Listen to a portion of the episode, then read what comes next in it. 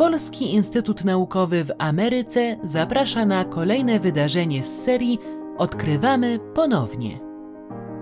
Prezentujemy wybrane archiwalne materiały przechowywane w kolekcjach Piasa w Nowym Jorku i będące polskim dziedzictwem kulturowym na obczyźnie.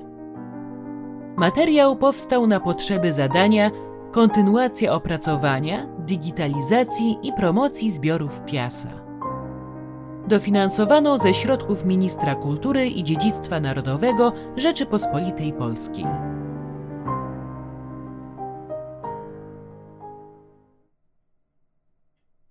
Do kobiet. Napisała Róża Nowotarska. W okresie przedwojennym często słyszeliśmy takie zdania: Kobiety kształtują charakter narodu, albo jakie są kobiety, taki jest naród. Oba te zdania podkreślają nie tylko zaszczytną rolę, jaką wyznaczono kobiecie w polskim życiu narodowym, ale również określają jasno obowiązki, jakie z tym zaszczytem spadły na barki kobiece. W normalnych, przedwojennych warunkach wypełnianie obowiązków kobiety żony i kobiety matki było problemem o wiele łatwiejszym aniżeli dzisiaj. Po pięciu latach straszliwej wojny, w której nastąpiło przewartościowanie wszystkiego, cośmy zwykli uważać za święte, drogie, dobre, po rozbiciu życia rodzinnego, po dniach rozpaczy i niepewności, które w skutkach przynosiły chęć użycia, po dniach, w których życie można było w każdej chwili stracić, po tych dniach sponiewierania godności ludzkiej, wrócić dziś trzeba w szeregi ludzi normalnych i to wrócić jak najprędzej.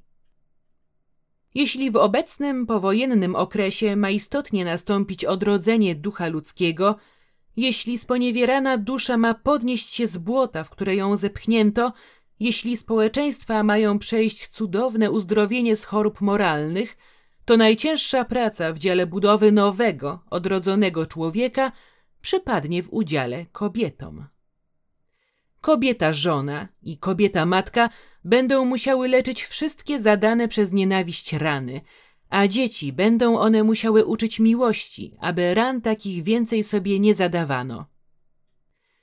W trudnych warunkach życia obozowego, w okresie naszej marnej wegetacji, kobieta musi być dobrym duchem, musi być podporą, musi umieć wskazać drogę dobrą i uczciwą.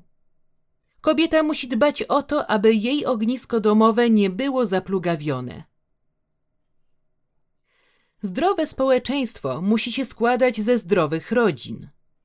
Dlatego każda kobieta powinna walczyć z wszelkiego rodzaju przestępstwami, smutną pozostałością wojennych czasów. Nie jest wcale przesadą twierdzenie, że zdrowa moralnie kobieta zawsze stwarza wokół zdrową atmosferę. Największy nacisk powinno się dziś kłaść na wychowanie dzieci i młodzieży. Nauki matczyne są fundamentem, na którym człowiek buduje cały gmach swojego życia. A przecież wcale nie jest wytartym tylko frazesem powiedzenie, że dzieci to przyszłość narodu.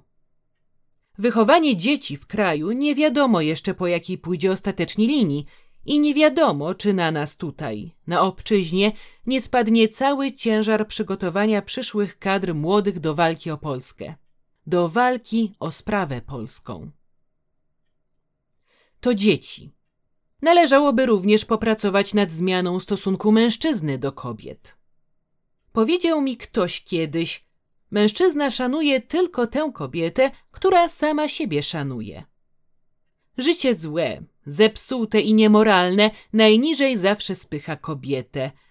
Dlatego kobiety i przede wszystkim kobiety powinny we własnej chociażby obronie dążyć do uzdrowienia stosunków panujących w obozach.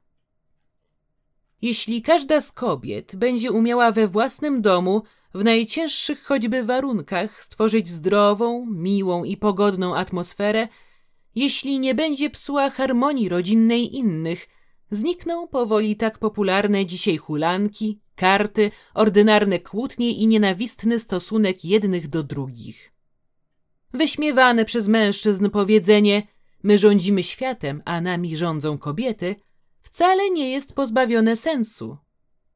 tylko że kobieta winna rządzić dobrocią, uśmiechem, łagodnością. Kobieta powinna być radością życia. Mężczyzna walczy rozumem, wolą, czasem pięścią.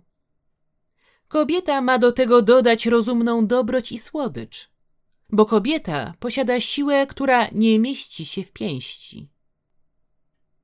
Świat zły i zepsuty, świat nienawiści i grzechu uleczyć można tylko miłością. A miłość dobra i szlachetna, miłość pełna poświęceń, to miłość kobiety. Kobiety żony i kobiety matki.